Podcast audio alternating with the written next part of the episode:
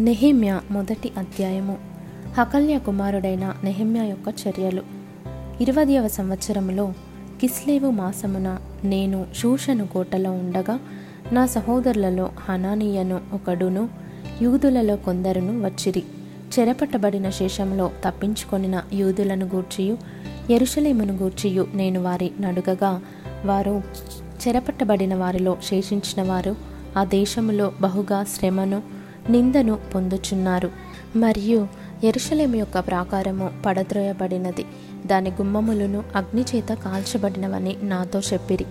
ఈ మాటలు వినినప్పుడు నేను కూర్చుండి ఏడ్చి కొన్ని దినములు దుఃఖముతో ఉపవాసముండి ఆకాశమందలి దేవుని ఎదుట విజ్ఞాపన చేసి తిని ఎట్లనగా ఆకాశమందున దేవా యహోవా భయంకరుడవైన గొప్ప దేవా నిన్ను ప్రేమించి నీ ఆజ్ఞలను అనుసరించి నడుచువారిని కటాక్షించి వారితో నిబంధనను స్థిరపరచువాడా?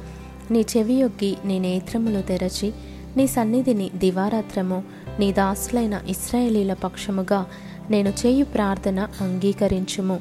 నీకు విరోధముగా పాపము చేసిన ఇస్రాయేలు కుమారుల దోషమును నేను ఒప్పుకొనుచున్నాను. నేనును నా తండ్రి ఇంటి వారును పాపము చేసి ఉన్నాము నీ ఎదుట బహు అసహ్యముగా ప్రవర్తించితిమి.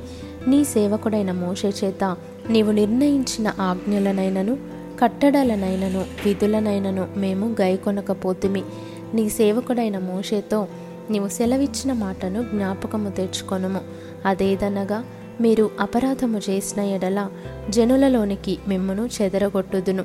అయితే మీరు నా వైపు తిరిగి నా ఆజ్ఞలను అనుసరించి నడచిన ఎడల బూదిగంతముల వరకు మీరు తోలివేయబడినను అక్కడ నుండి సహా మిమ్మును కూర్చి నా నామం ఉంచుటకు నేను ఏర్పరచుకొనిన స్థలమునకు మిమ్మను రప్పించెదనని నీవు సెలవిచ్చితివి గదా.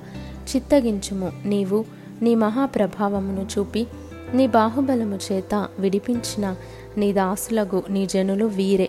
యహోవా చెవియొగ్గి నీ దాసునైన నా మొరను నీ నామమును భయభక్తులతో ఘనపరచుటయందు ఆనందించు నీ దాసుల మొరను ఆలకించి ఈ దినమందు నీ దాసుని ఆలోచన సఫలపరచి ఈ మనుషుడు నాయందు దయచూపునట్లు అనుగ్రహించుమని నిన్ను బతిమాలు కొనుచున్నాను అని ప్రార్థించి తిని నేను రాజునకు గిన్నె అందించువాడనై యుంటిని